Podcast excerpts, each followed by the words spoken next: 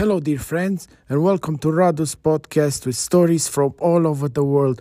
I am excited to share with you the third chapter of the greatest story ever told.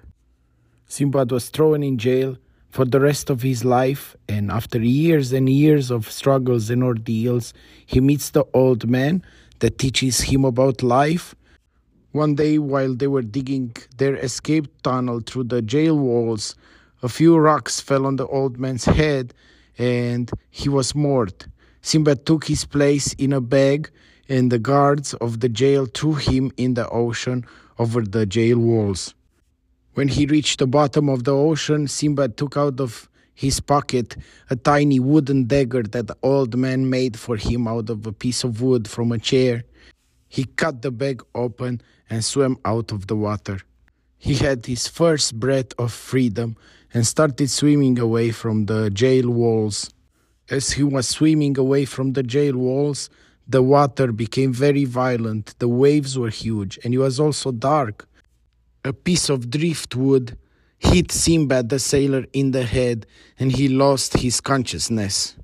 Somehow, holding onto the driftwood, Simbad glided over the water. Like a cloud in the sky, the water took him to shore. And when he opened the eyes, Simbad was on a beach. This beach had the softest sand he could feel in his hands, and he squeezed it and rubbed it all over his body.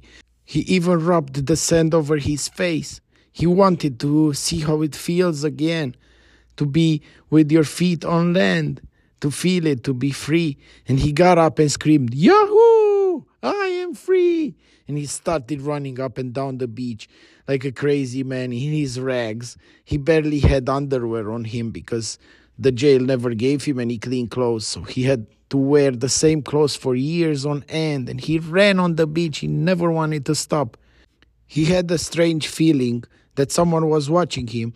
And of course, when he stopped and looked to the side, there were a bunch of men dressed in pirate and sailor clothes watching him.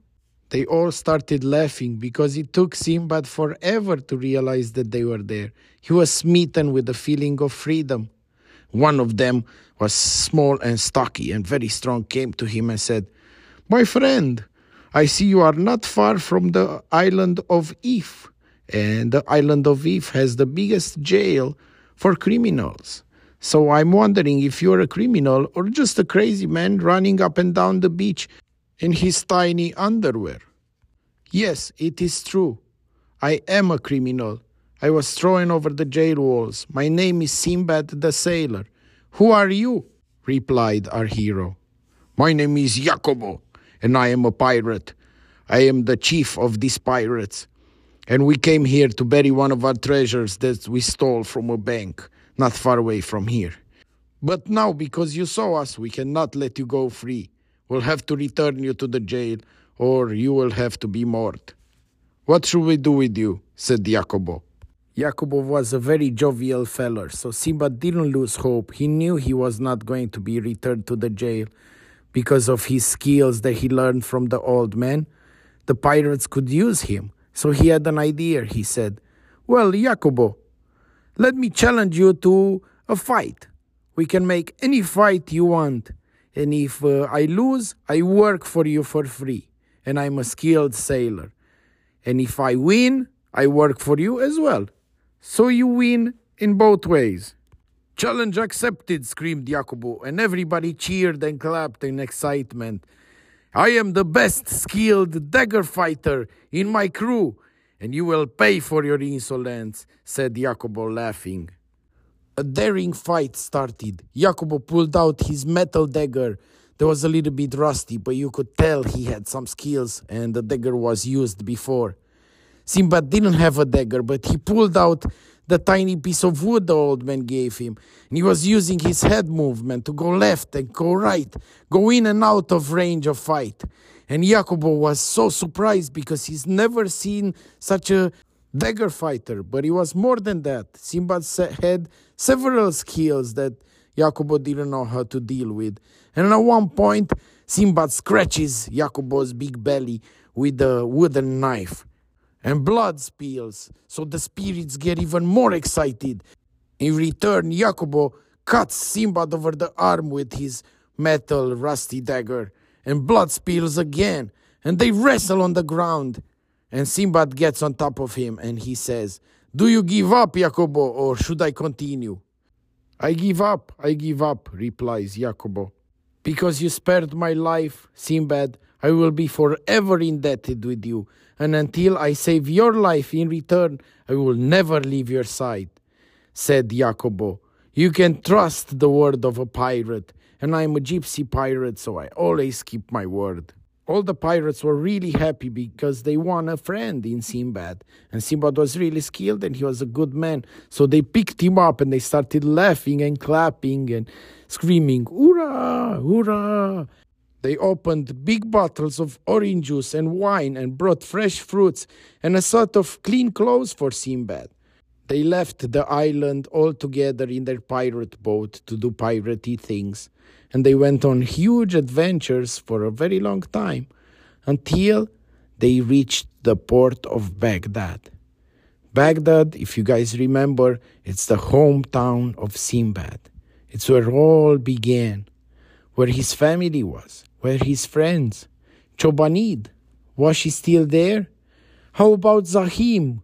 His friend Zahim from long time ago, Zahim deserve it all. Was he still around? All these questions came to Simbad's head, and he was sharing them with Jacobo. Jacobo knew his story already.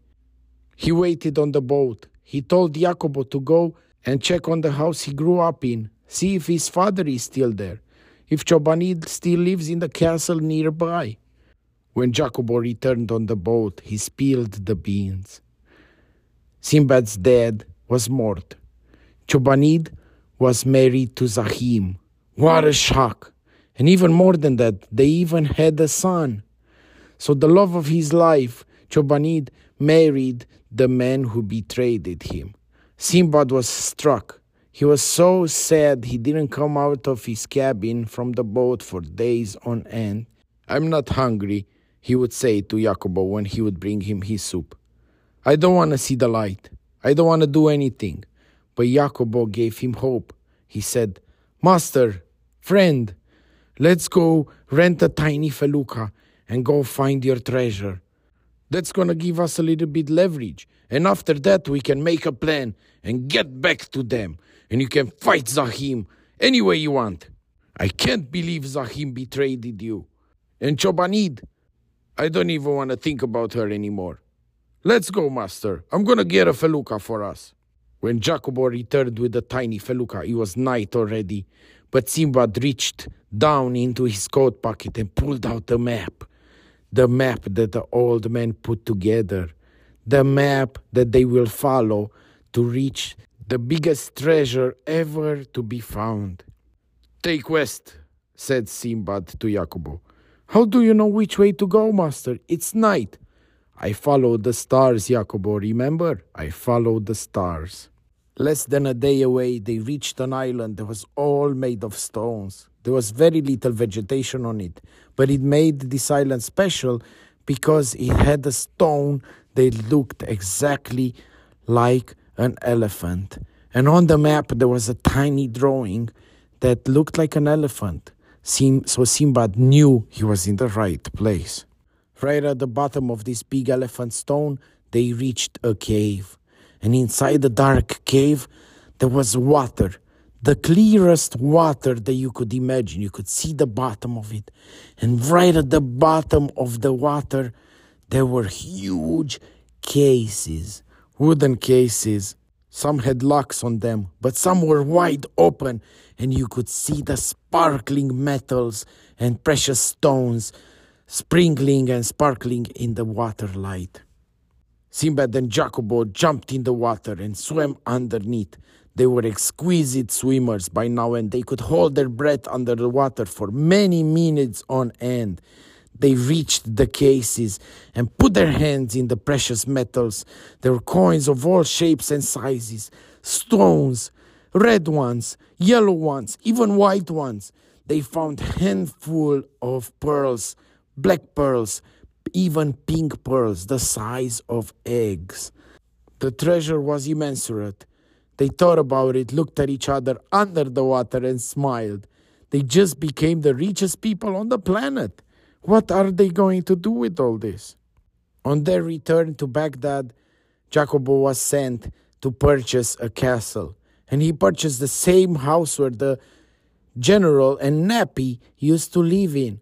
He just opened one of the cases to the owner and let all the precious stones fall out of it in his eyes. And the eyes of the owner fell into his mouth, and he said, Sold! You just bought yourself the most beautiful castle in the whole county of Baghdad. And Jacobo smiled. He knew another story is about to begin. The biggest and greatest story of his life, with no worries and lots of adventures. The end. Thank you for listening to the third chapter of the greatest story ever told. Please tune in, subscribe to our channel so you can hear when I post the fourth chapter that will follow with beautiful adventures and exciting news about Simbad and Chobanid returning to each other. Thank you so much for listening. Bye bye.